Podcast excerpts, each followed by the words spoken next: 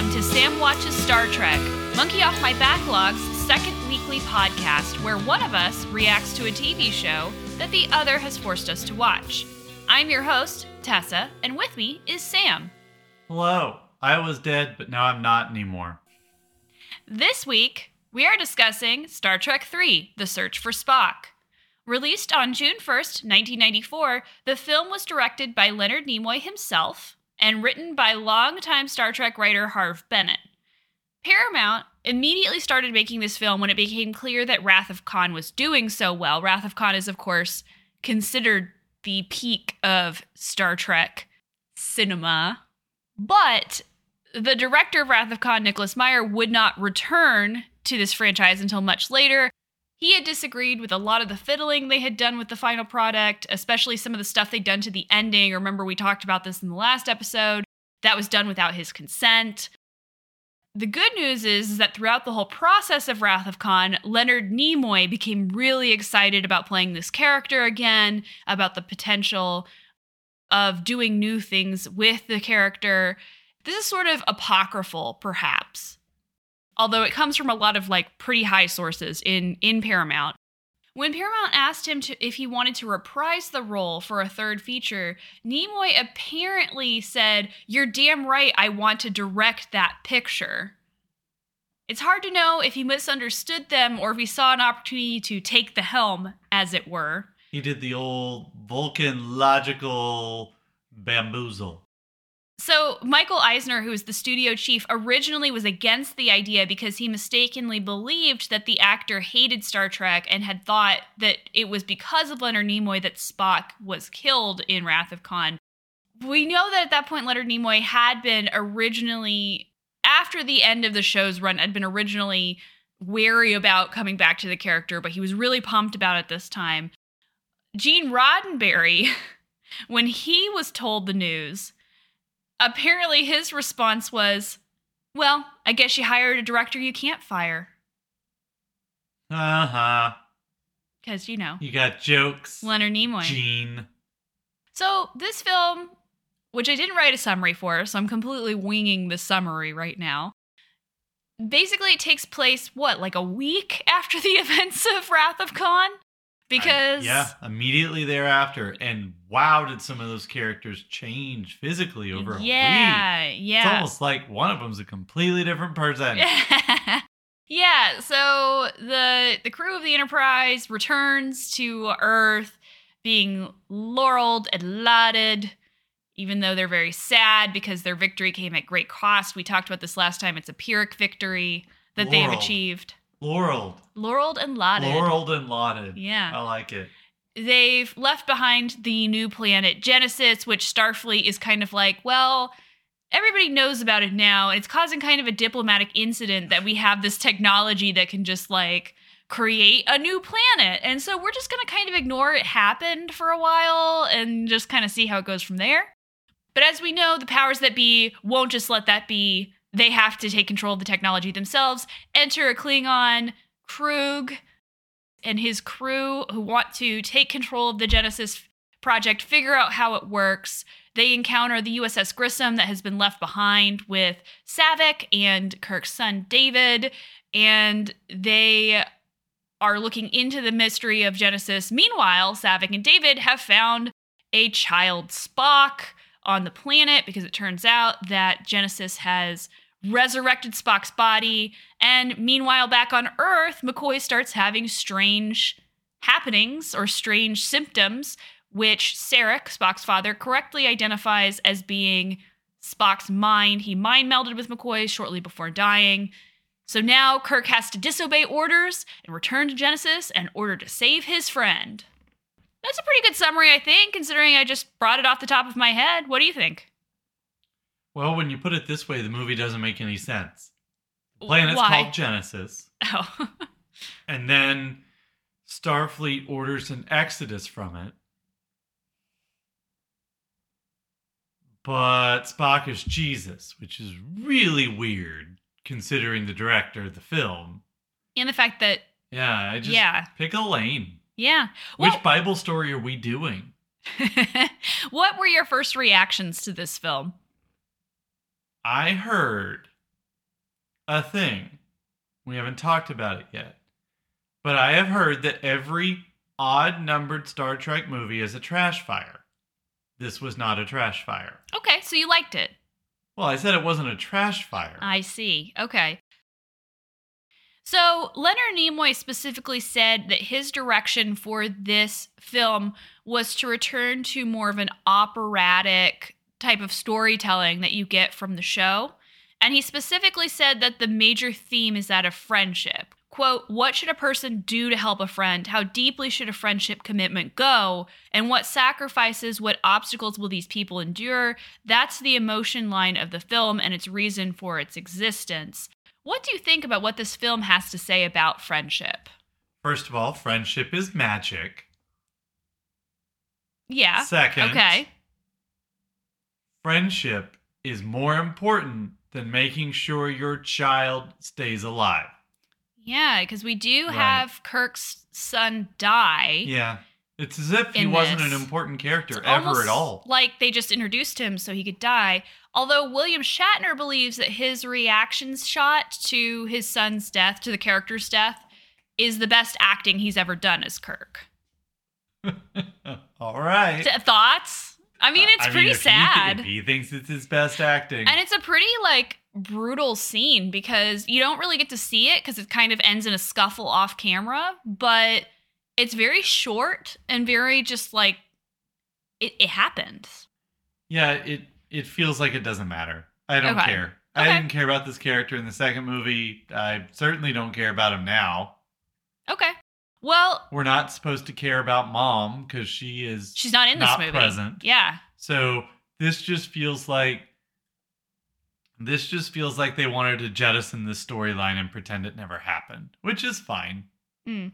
But his son sacrifices himself for Saavik and Spock, or Spock's sure. body, whatever we want to call the being that is on the Genesis planet. Yeah, this is not good. Okay, this part you don't think is good. No, but unlike Star Wars, which is obsessed with everything they've done before and try to find intricate ways to explain it so they can ruin it, Star Trek's just like, nah, I don't care about that. That's fair. That never happened. That's fair. Oh, look, shiny. Harve Bennett, who wrote this film, who had written, as I said previously, a lot of Star Trek, he starts with the last line of The Search for Spock, where Spock, newly reunited with his memory, says, "You are Jim," which is supposed to tell us that he's starting to remember who Kirk is, that he's starting to remember who he is. Bennett saw this film as Kirk returning to Genesis to regain his noble self. So he sees Spock as, like, the best part of Kirk, and that's why Sp- Kirk has to return for Spock. I feel like every time I find out something about the writer's motivations and intentions, I like this movie less. Well, uh, unfortunately, I got a lot more for you. I wish you didn't. So you meant you brought this up before, but there's a lot of explanation at the beginning of this movie. We basically get in a a small blue, almost like watching it on a smaller screen at the beginning of this movie, it's the art. last scene of art. Wrath of Khan. And this is because Nimoy was concerned that people who watch this movie wouldn't, if they hadn't seen Wrath of Khan, they wouldn't know what was going on.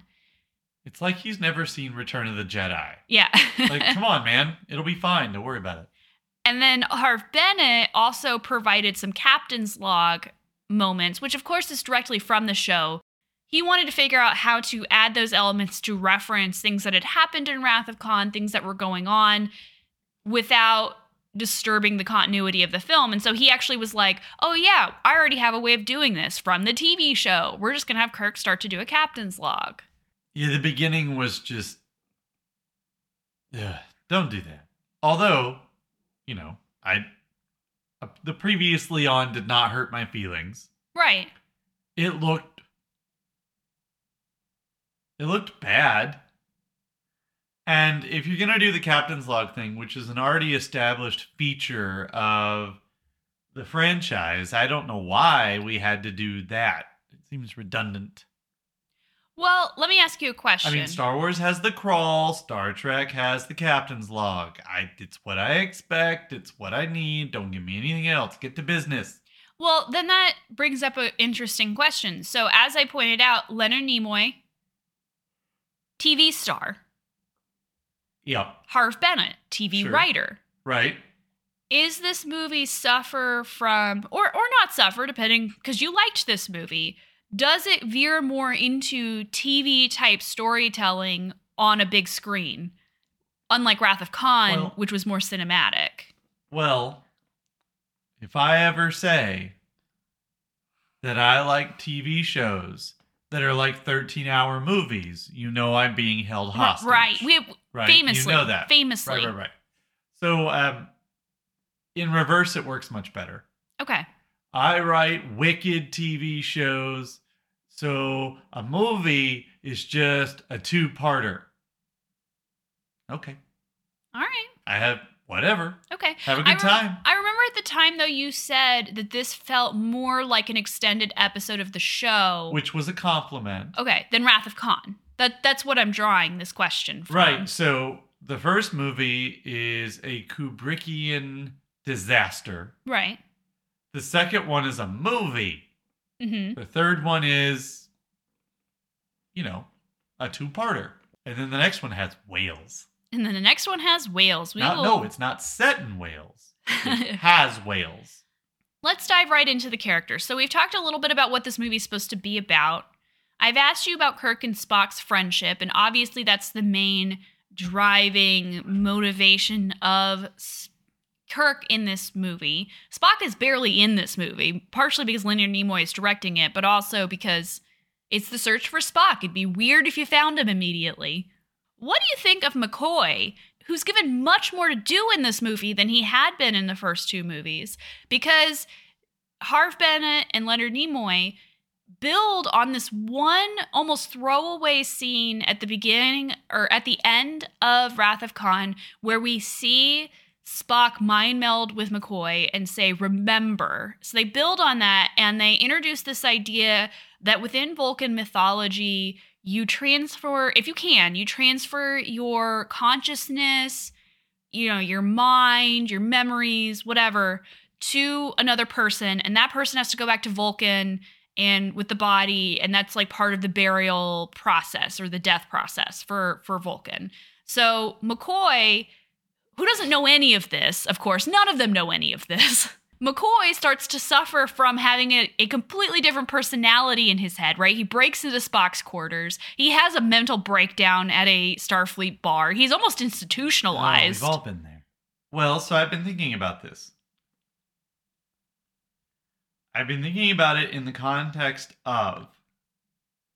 So, once again, we did not watch all the episodes of the original series. That's fine. I don't know that I'm going to live long enough to see every single episode of Star Trek. It's just, it is what it is. But I have seen several episodes of the original series.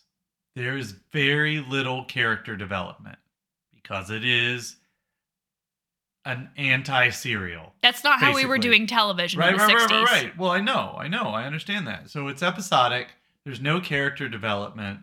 It is... You need character continuity, in fact. Like, mm-hmm. character growth is bad because it's not, you know, consistent. And now you're making movies where you want character development. And this is a problem because you have had these characters stuck out of necessity for television writing, which isn't a problem on television, but it's a problem here when you expect them to grow and change. I don't care about what you just said was the purpose of the movie according to the people who wrote it. I don't care. Plot-wise, it's a fine movie. It's better than a bunch of episodes that we watched. Probably a bunch that we didn't watch.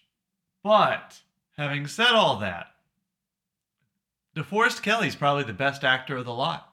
He did such a great job in well, this movie. Well, and, and, and this is what, you know, okay, so Shatner is... somebody who is employed as an actor. Nimoy's fine. you know, the whole point is Spock is a wooden character, so you have to do wooden acting. Okay, great.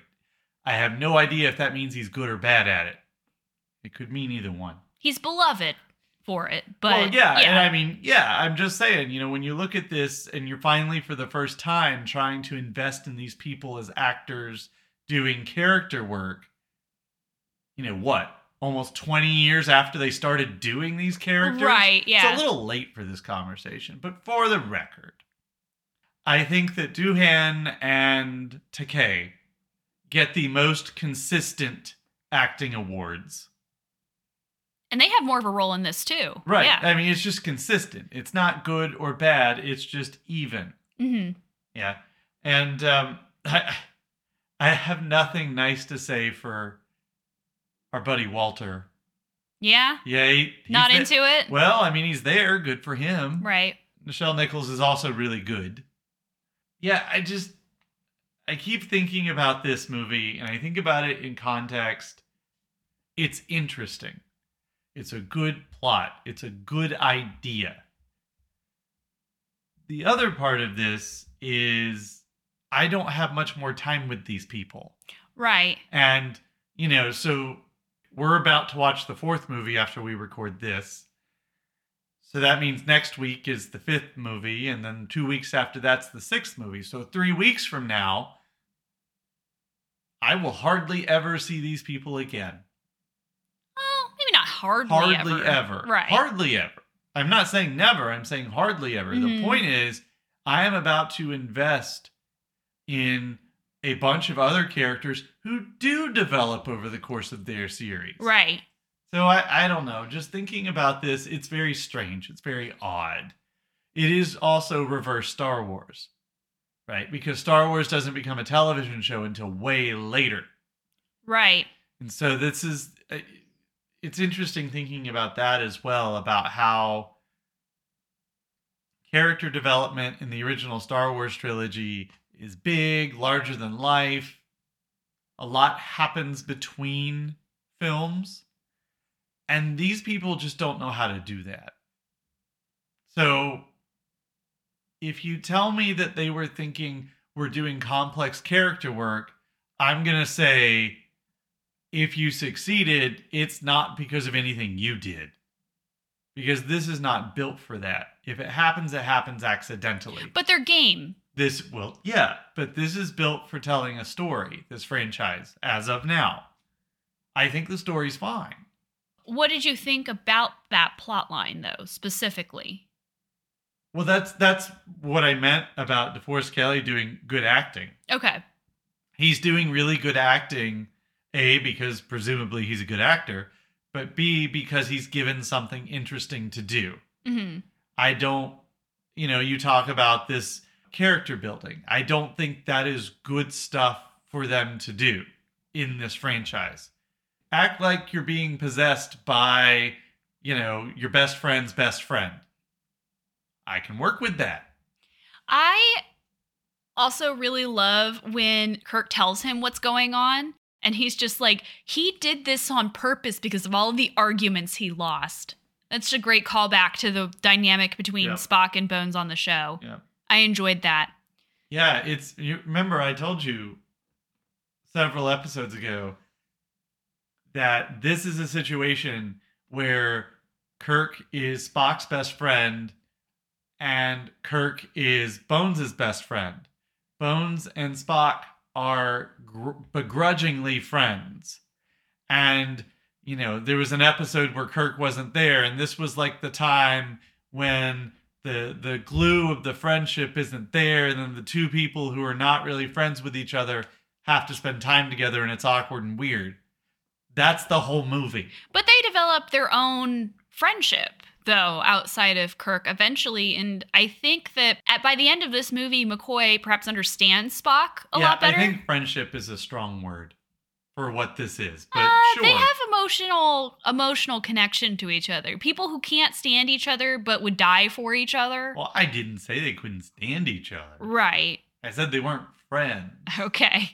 I'm going to go back to what uh, something you said a few minutes ago, because I had not thought about it, and I think it's fascinating. When you said that this is reverse Star Wars, for a second, I thought you were talking about how we had both talked about in Wrath of Khan that the end of Wrath of Khan is very much like the ending of Empire, where like their beloved friend has died or gone missing or whatever, and they, they've got to pick up the pieces. I thought you were saying, like, it, it made me think that The Search for Spock is like if the first twenty minutes of Jedi were a whole movie. Like if they had to if they had to go on a whole journey to rescue Han Solo and like oh, find him okay. and rescue him. Okay. So the whales are like the Ewoks. Yes. Got it. Yeah. I Got just it. I that that was just that, funny. That I didn't fine. realize you yeah, were talking about it that. as a series. I thought you were talking about this specific film as like a reverse Star Wars. No, I, I like that. The whales are the Ewoks. The whales that's, are the Ewoks. That's it. That's the one we're going to talk about online later, guys. All right. So I know you don't like have a lot of emotional investment in parts of this of this film, but Kirk does pretty much give the Federation the bird. Again, if it's a fundamental part of your personality, do we like, is it just giving the bird or is it being awake? So the impetus for him giving Starfleet the bird is that Sarek, who's played by Mark Leonard, who played Sarek in the original series, he's played actually several Star Wars, Star Wars. He could have played Star Wars. He's actually played several Star Trek characters, but he's most famous for Sarek, Spock's dad. He comes to Kirk and basically says, where is my son's body? Where is my son's, I don't know exactly, essence or whatever? And he thinks that Spock would have given it to Kirk, although it becomes fairly obvious that he didn't because of time constraints. But he basically tells Kirk, like, why would you leave him there? Like, you, how have you been with Spock all these years and don't know anything about Vulcan customs? What did you think about Sarek's, what, what do you think about them bringing Sarek why back? Why are you a terrible friend to my son? He loves you, which ruined his Vulcan ceremony, and you couldn't even be bothered to listen to him. Yeah, is that it? Pretty much. Okay. It does feel like Leonard Nimoy is trying to bring Vulcan more firmly into these movies through the Vulcan mysticism that we get, because there's this, and then, of course, there's the scene at the end on Vulcan where they're trying to reunite Spock's body and mind. I think Mark Leonard is a pretty beloved Star Trek actor. Sarek is a pretty beloved Star Trek character, even though he's a minor character. But I, I just, I love his interactions with Kirk because he's just like, my son loved you. I don't know why, but he loved you. None of us know why. Yeah. Yeah, exactly. And so he assumes all these things, and it takes them a while to connect the dots that it was actually McCoy who has it. So Kirk goes to Starfleet, and I love when he goes to his superior and is just like, we need the Enterprise to go to get Spock's body. And Starfleet's like, uh, so the thing you did in the last movie is kind of an international incident now? No. But then immediately, as soon as he walks away from that meeting, because, of course, Sulu and Chekhov have his back, they're like, so what do we do now? And Kirk's like, we're gonna do it anyway. Yeah.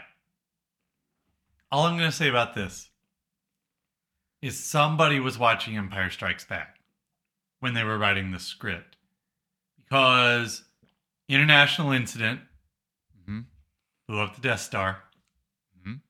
yep uh asking permission to go do a thing, mm-hmm mm-hmm Han Solo, Hoth, arguing with Leia, gonna go rescue some. Okay, that's what happens on Hoth. Okay.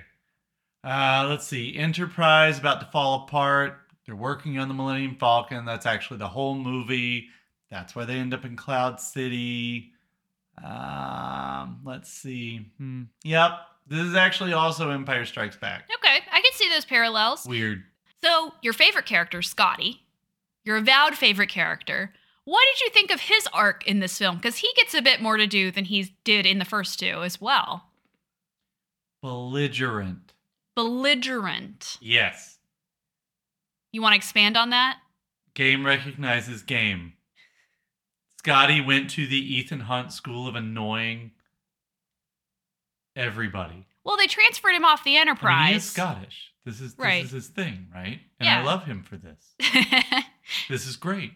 I mean, they tell him he can't work on the Enterprise anymore, and then tell him to be the chief engineer of a different ship, mm-hmm. not the Enterprise. Yeah. if they even read his ser- service record, I feel like they could have known what was going to happen.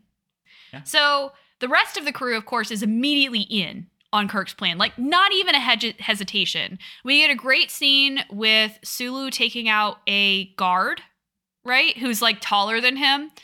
He's try- supposed to distract the guard, and then it shows that the guard is much larger than him. But then the next thing we see when Kirk and McCoy come out of the, the prison that McCoy is being held in, he's taken the guard out. We get that. We get Chekhov. We get Uhura, who gets herself stationed in, like, a weird, like, backwoods communications post so she can help them beam up to the Enterprise.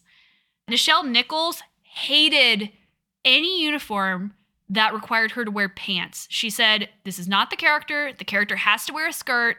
They had not designed the new uniforms to have skirts, so they actually made her a special leather skirt, a special Starfleet-issued leather skirt for her to wear.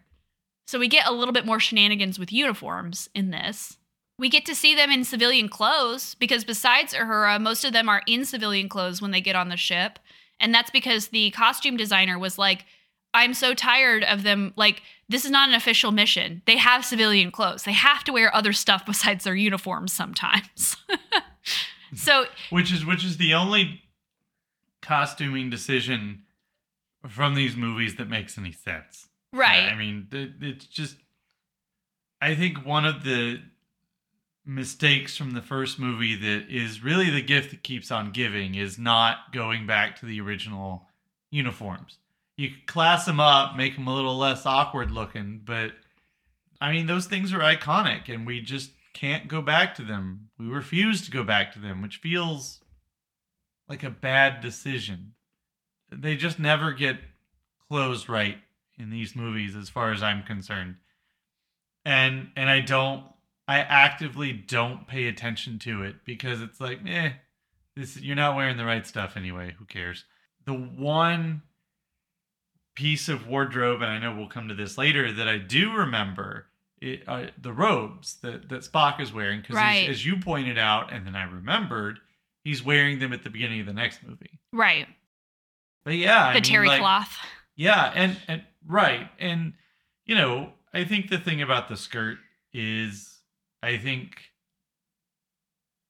probably until recently wouldn't have really understood what she was going, but I get it. Yeah. I get it. I agree. I imagine Nichelle Nichols was very attached to the original uniforms. Like, despite how short her skirt is in T O S, it is an iconic uniform, as you said. Yeah. Right? Yeah. I do remember at the time you said that Sulu's civ- civvy clothes are quite fantastic. They're quite fabulous, actually, because he's wearing the Japanese print silk underneath his oh, coat. Right, right, right. Yeah. I don't know if you remember that, but... Yeah. Yeah, so we do get some good wardrobe cho- choices by George Takei. All of those costumes mysteriously disappeared by the end of the movie. The Star Trek actors are quite notorious for stealing things from that set. So that's uh, yeah, part of it. Yeah, good for them. Good for them. But yeah, as per usual, the whole gang is in. They all get on the ship to... They steal the Enterprise to go to go rescue Spock, to go get his body. Meanwhile, there's another thread happening, which is the Klingon thread. Christopher Lloyd plays mm-hmm. a Klingon named Kruge, who is after the Genesis project. Leonard Nimoy specifically wanted to return to the Klingons as villains because he saw a lot of Cold War parallels in within the Klingons that he wanted to talk about, and he wanted to talk about this idea of an arms race, because Kruge very specifically says that he that he sees Genesis as a weapon, and it doesn't matter what it was originally intended for, despite all, all that David tells him about, no, it's not a weapon, no, it's not a weapon. He says, no, we always have to assume that the Federation will use anything they have as a weapon against us. You know, if you're if you're doing the Cold War thing, I really want, I really want like a payoff in a later Star Trek movie that reveals that the Klingons were broke the whole time, and there was no possible way that they were going to be able to do anything the Federation thought they were going to do, which would be the parallel, right? right? Yeah, um, as we now know. Yeah, and then and then we find out that it was the Federation who was actually using things for evil the whole time. Yeah. Right? Yeah. Because they were afraid that the other side was going to do it, which they probably would have if they could have, but, you know, they were broke. What do you think about Christopher Lloyd? You were excited when you saw his name in the opening credits. I, this was probably a poor casting choice. Really? I kept yeah. expecting him to be like, "Great Scott!" in Klingon. Yeah, I don't, no, I... Ugh, probably not good. He's very campy. He is, and that is a choice that you can make. Do you think it suffers in comparison with Khan? Is that why you think it doesn't oh, work? Well, yeah, that makes sense. Probably has a little to do with that. I just don't take them seriously as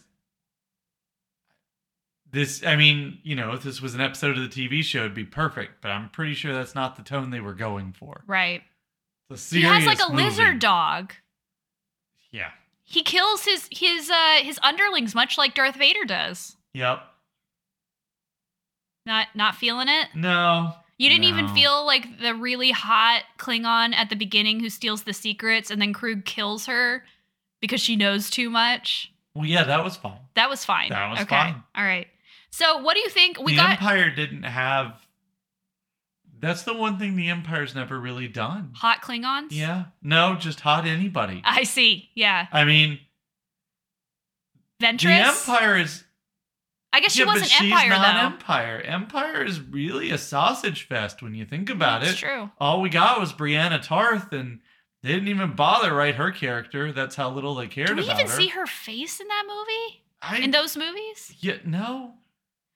I don't think we do. Maybe we see her eye. Yeah. I don't. I don't think we actually see her. So I guess that's one thing Star Trek has over, so- you know, like nominally sexed. Right. So one of the big things that Star Trek fans like to say that they have over Star Wars, again, I love both of them, so this is not me trying to have a preference for one over the other. I do agree with the idea this is a strength of Star Trek over Star Wars, is that Star Trek is much more interested in sex than Star Wars is. No character in Star Wars has ever boned. Yeah, exactly. Like Padme got pregnant. Immaculate it conception. It was immaculate conception. Yeah. It was like, well, I mean, and to be fair, that's how Anakin was made too. Yeah, so right? that makes so sense. So nobody has ever boned it turns in out, this universe. And and and really, that that's the problem. That's why Kylo Ren ended up how he ended up. Like, maybe if they'd actually just gone to Bone Down, they wouldn't have had an evil kid. I don't know. It turns out that scene in The Phantom Menace where Anakin's mom is explaining how there was that's no how father. All babies are born. That she's just actually telling Qui-Gon how babies are made. like, because he doesn't know. Because he he's a know. Jedi who follows the rules. Who would possibly Believe it or those? Not, they had those. Yeah. A, a lot of people say the closest thing that Star Wars has to sex is the chemistry between Obi Wan Kenobi and Satine. That's it. I didn't know. I I was really unsure of who you were going to say. Who did you I, think I was going to oh, say? I, I don't know. Anyway. Obi Wan Kenobi had chemistry with everybody. That's true. That's that is absolutely that is true. What happens when you give a role to Ewan McGregor. It's true. And and uh, yeah, it's gonna I it's gonna be really interesting to see if old Obi Wan has any mojo. Can get it. Oh God. Okay. Wait, so, didn't they cast Mary Elizabeth Winstead in something? Star yeah, Wars she's See, gonna be in go. Sabine, yeah, or there not in go. Sabine, like that's a show. She's gonna be in Ahsoka. I don't care, actually. Like as soon as they were like Ahsoka, I'm like Ahsoka Tano is my favorite character, and then they were like, we've cast Sabine, and I was like, the show's about Sabine. Let Star Wars characters bone. It's true. Oh my God, we're way off topic. Uh, just want to know we were talking about hot Klingons. That's true, hot Klingons, and how people bone in the Star Trek universe. We it's know true. Kirk did because he had a child. All of Not them that do. He cared about the child, but I look at Kirk and I look at that uh, the the the scientist, Doctor Marcus. And, yeah, and I believe they boned. They did bone. Yeah, yep. did. I believe that I Kirk have boned. No questions about that. I believe that most of the characters on Padme's that pregnant? Ship. How did that happen? I don't know, but this I understand. I believe most of the characters on that ship have boned on the Enterprise. I mean, mm. I mean, you're in space. So, what else are you going to do? I mean, you're not like the Navy. It, well, Probably not now, but okay, this unlike like, the Navy, for most of the time, this is co-ed. This... So which which isn't not, which isn't necessarily a requirement, but it does give you options. It does give you some options, there and go, there's more than one species in Federation. Yeah. So, yeah. Yeah, and that's a weakness of We're gonna, Star Wars too. Like yeah. I can't. Interspecies bonus. Yeah, you don't really get any hint that that's... I mean, Twi'leks. I guess you do with the Twi'leks. Yeah, but... I like how they introduced the idea that an entire species are reluctant sex workers, but sex... But this is a sexless galaxy. Yeah. I... Uh, That's weird. Yeah, it feels like they're very uncomfortable with sex. Yeah, it's like, I mean, they're supposed to be sex workers, but, like, they're more like pleasure workers. They're, they're like, cool I don't to know what, at. like, they play parcheesi for money. Look, I don't know. Jabba the Hutt, this is rapidly becoming a Tessa oh. and Sam watch Star Wars. Jabba the Hutt it, kidnaps no. and enslaves Leia. Okay, you what know. What did you think he was going to do with okay, her? Okay, that's right. You're right. Jabba the Hutt is the only person in the Star Wars universe who has sex feelings. I wasn't going to go that that's far. That's bad. Yeah, I wasn't actually going to go that far. Jabba was, the Hutt. I was going to say that he keeps her around as sort of like a cachet. Like, Jabba the Hutt. Does that mean that people who created the Star Wars universe think sex is bad? Maybe. Because that's bad. This seems like an exploration that we should definitely talk about, but not in this podcast. Okay, this digression, this digression is worth it because, by comparison, this is something that Star Trek clearly does better. Oh, yeah, one hundred percent. Okay, so there you go. Now one hundred percent. We're on topic. There is boning in this movie as well because... When, oh, yeah. Because on the planet of Genesis, which is rapidly going through all of these, like, malformations, because we find out that David did shortcuts in science, which is, like, a whole other storyline. Saavik, who has been recast as Robin Curtis. Well, I guess we should stop there first. What did you think about the recast of Saavik by Robin Curtis? Uh, Kirstie Alley was scared of being typecast, so she didn't want to come back for the movie. She can do that all by herself. So instead, they hire Ra- Robin Curtis to play her. Thoughts yeah. about her version of this character? Thumbs up. Thumbs up? All yep. right. So they find Spock, and Spock is rapidly growing, just like the planet is.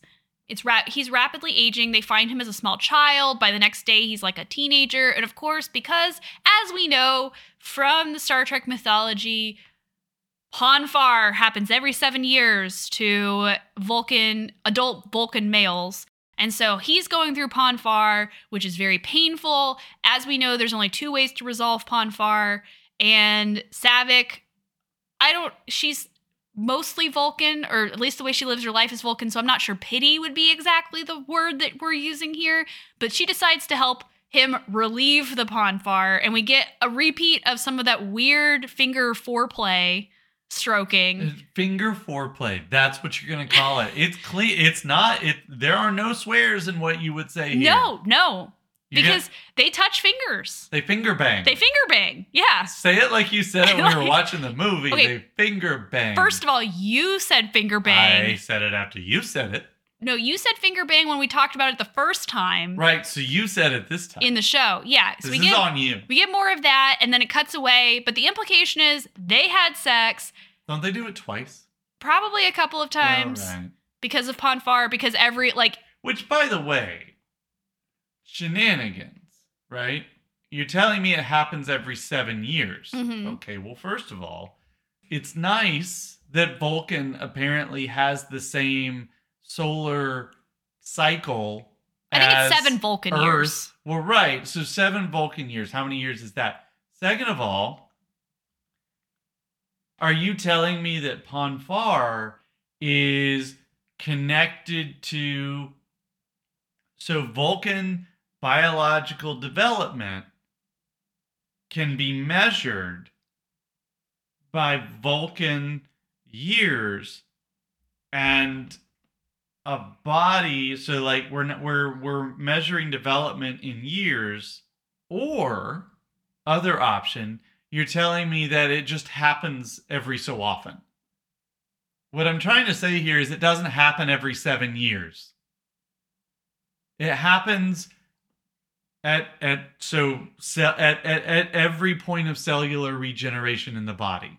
I see. Right? Yeah. It has nothing to do with time. Right. I, that might be like a clever way of just saying like yeah, there's shenan- certain amounts of time that pass. I, I understand. Right. It, this like because the whole thing about it is is if it's every seven years, if it's somehow connected to like the sun, no, that's not what happens. Right. So it it it has to do with bodily development. Right. Which could be really important, by the way. So like if Star Trek, I don't know, has, I don't guess they've done this yet, but almost every space franchise does deep sleep, right? Mm-hmm. So in theory, if deep sleep is the body ceasing, thousands of years could pass without pon farr. It doesn't happen every seven years. It right. happens every, every like... Right. That works out to be seven. It years. works out to be around seven years, probably. It's probably a shorthand of trying to explain it. Well, right. I'm just saying this is, this is, you know, I'm not really good at spotting plot holes as they happen. I'm decent at spotting like the first little thread fraying. Well, I mean, it's like, like saying this could come back later and I'm going to call it when it does. It's like, it's like saying that puberty happens around twelve right. to fourteen, right? Like it, there's not really an exact measurement. And for some people it happens earlier. For and some for people Vulcans, it happens later. And for Vulcans, not an exact measurement is something they're totally going to be cool with. Right. No problem. But they don't like pon farr. Pon farr is embarrassing well, to them. Yeah. So, cause it represents a loss of it's control. Not logical. Right. Uh, but yeah, they, it seems like by the end of this movie, Saavik and Spock have agreed to never speak of this again. I mean, she's his mentee and he's her mentor. I mean, he's not exactly the Spock that she knows why would at they that ha- point. Why would they have to agree never to talk about this again? They're both on the same page here. Right. So it's like, it's fine. It, right. It, it, that's the whole point, right? It's not supposed to be something they feel any shame about. It's just... It happened. We did what we did. Right. Okay. Well, I just was curious what you thought about that. It's like, like you're at a party... And you're playing, like, spin the bottle, seven minutes in heaven, and this is just what happened. Yep. This is what was expected of us. Did it. It doesn't signify anything. This does bring up a very interesting question, though, that you talked about a little bit during the movie because you weren't sure how you felt about it. How do you feel about Spock's body and mind being separated in this way? Where, like, his memories and his consciousness are in McCoy... But his body is on the planet and his body never speaks. There's no sign of like mm. intelligence, but it's got these like animal instincts. Right. First of all, do you think you can separate the body and mind in this way?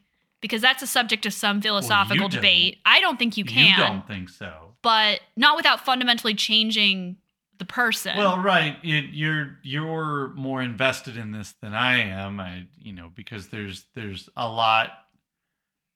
I mean, depending on how you look at it, there's a lot at stake, right? And and so I, as you know, tend to fall on the other side, which which is that there is a some sort of dualistic thing here, and I'm okay with that. I don't have a problem with that.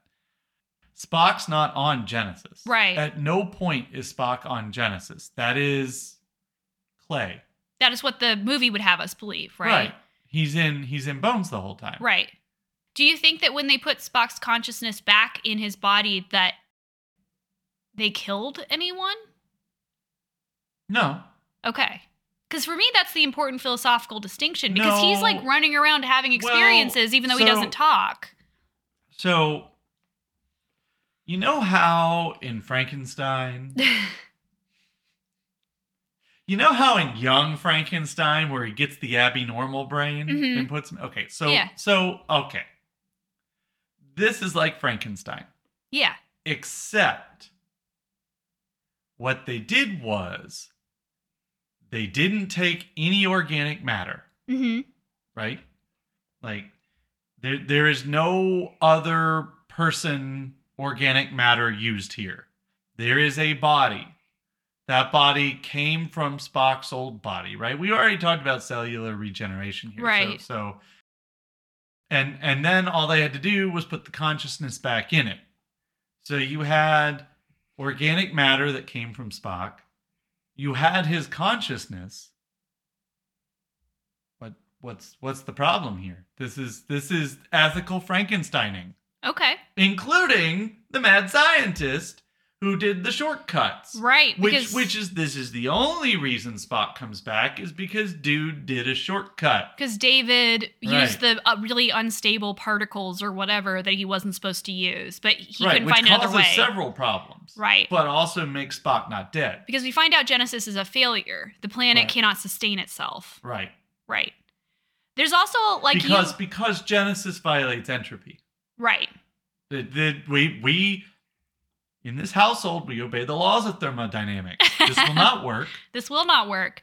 So you mentioned this at the top of the episode. There's also a lot of Christian parallels to the Spock resurrection story, up to and including Saavik and David finding the tor- the photon torpedo tube, and it's empty, right? It's the apostles finding the tomb, and it's empty. Weird, because Leonard Nimoy is Jewish, and the Vulcans, weird. the Vulcans are very much based on Jewish mysticism. Yeah, it's weird. There's two things I want to talk about. There's a big twist at the end of this movie. Kirk finally does what he's been threatening to do throughout the entire show and self-destructs the Enterprise. The Enterprise is gone. We see it explode. Kind of like in Return of the Jedi where he knocks off the uh, the, the radio tower when they're in. Because you remember in the original script for Return of the Jedi, this was going to happen. Right. Right. They don't make it out of the Death Star. Yeah. So once again, this one might be inadvertent, but but same idea. And um, so it's not surprising. I mean, the thing was on its last legs anyway. I mean, it's kind of like if you have a car that's never going to start again and you need to ram a car into something for something to happen. I don't know what situation this would be. But if it ever came up and you're like, well, this car's never starting again, might as well. It makes complete sense to me. If I'm in a new car, I'm going to be like, well, maybe not this car. Also not surprising, Kirk's password is basically password. zero, zero, zero. Password, yeah. Yeah, that has not changed in twenty years. Yeah. Because we've seen him do this before, or threaten to do it before. This time he just lets it actually explode. Yep. And kills most of Kruge's crew right. along with it. So this brings us into the final thing I wanted to talk about. Generally, people liked this movie. Like most people thought... When it came out, it wasn't right. as good as Wrath of Khan, but they liked it. Sure. But one of the main points of contention was the special effects. Some people really liked them. Some mm-hmm. people really didn't. I'm curious to know what your take is on the special effects of this movie, especially if you compare them to, say, Wrath of Khan. And, you know, I all I remember thinking is they must have had a slightly smaller budget for this movie. A sm- slightly smaller budget is true. Most of this movie was filmed on sound stages because of the budget, which... was the main point of contention between some of the critics who are like, it's really obvious that this is being filmed mostly on soundstage. Yeah. Well, you know me. I can overlook a lot if I'm interested. Right. So it's also a lot of it was shot with models and miniatures yep. as well. Um, the Enterprise that gets blown up is the original model from the show. Apparently, the set designer of this, the special effects director of this film, hated that model and so took great pleasure in blowing it up. You know, it's it's nice when people are able to realize their dreams. I'm I'm for it, generally. They only filmed a couple of things on location, but a lot of people really praised the model work with the bird, the Klingon bird of prey, the ship. Yeah. And the ways in which they made the, the cloaking technology look on screen. I mean, Leonard Nimoy is not a special effects director. He's no. not someone who comes from that background. So I, that's why I'm curious to know your... He was given a smaller budget I, and he didn't know Star how to do Trek's special effects. Star Trek's never been about this. Like, okay. It doesn't matter. I, I, I, it's fine. I don't care. They can totally get away with this because that's not what Star Trek's about. Did you like the Klingon lizard dog? Yeah. He was cool. Yeah. What did you... We saw this at the beginning of the first movie, and this will be my final question... What did you think about the new Klingon look now that we got to see it a little bit more in action? No, it's great. And, forehead and, ridges. And that's why Christopher Lloyd's a mistake, because they do such a good job with the Klingon makeup that I don't think you could reasonably expect to recognize him as Christopher Lloyd until he opens his mouth, which is probably a good thing. I don't need a recognizable actor in an unrecognizable species person. I just don't need it. I mean, and that's fair, because I have to say, and I think a lot of people would agree with me, there are well-beloved characters in later shows who are Klingons who I swear to God, I need to be reminded of what they look like without the makeup. Yeah. Yeah. Yeah. That's absolutely true. Just because we keep track of these things, that Klingon makeup took two hours to apply every single time. We do keep track of these things. It's not quite as bad as the Mystique eight hours. No. But still, long time. Anything else you want to say about this movie? Final thoughts? It was all right. Yeah. It it does feel, like you said, like an extended television episode, but not in a bad yeah. way. All right is not bad. Yeah. The Rise of Skywalker taught me that. Next up on Sam Watches Star Trek, Leonard Nimoy continues Spock's return arc in Star Trek four, The Voyage Home. There's time travel. There are whales. You can find me on Twitter at Swayla Tessa. Swayla is spelled S W E H L A. And you can find Sam at Sam underscore Morris nine. Until next time, live long and prosper.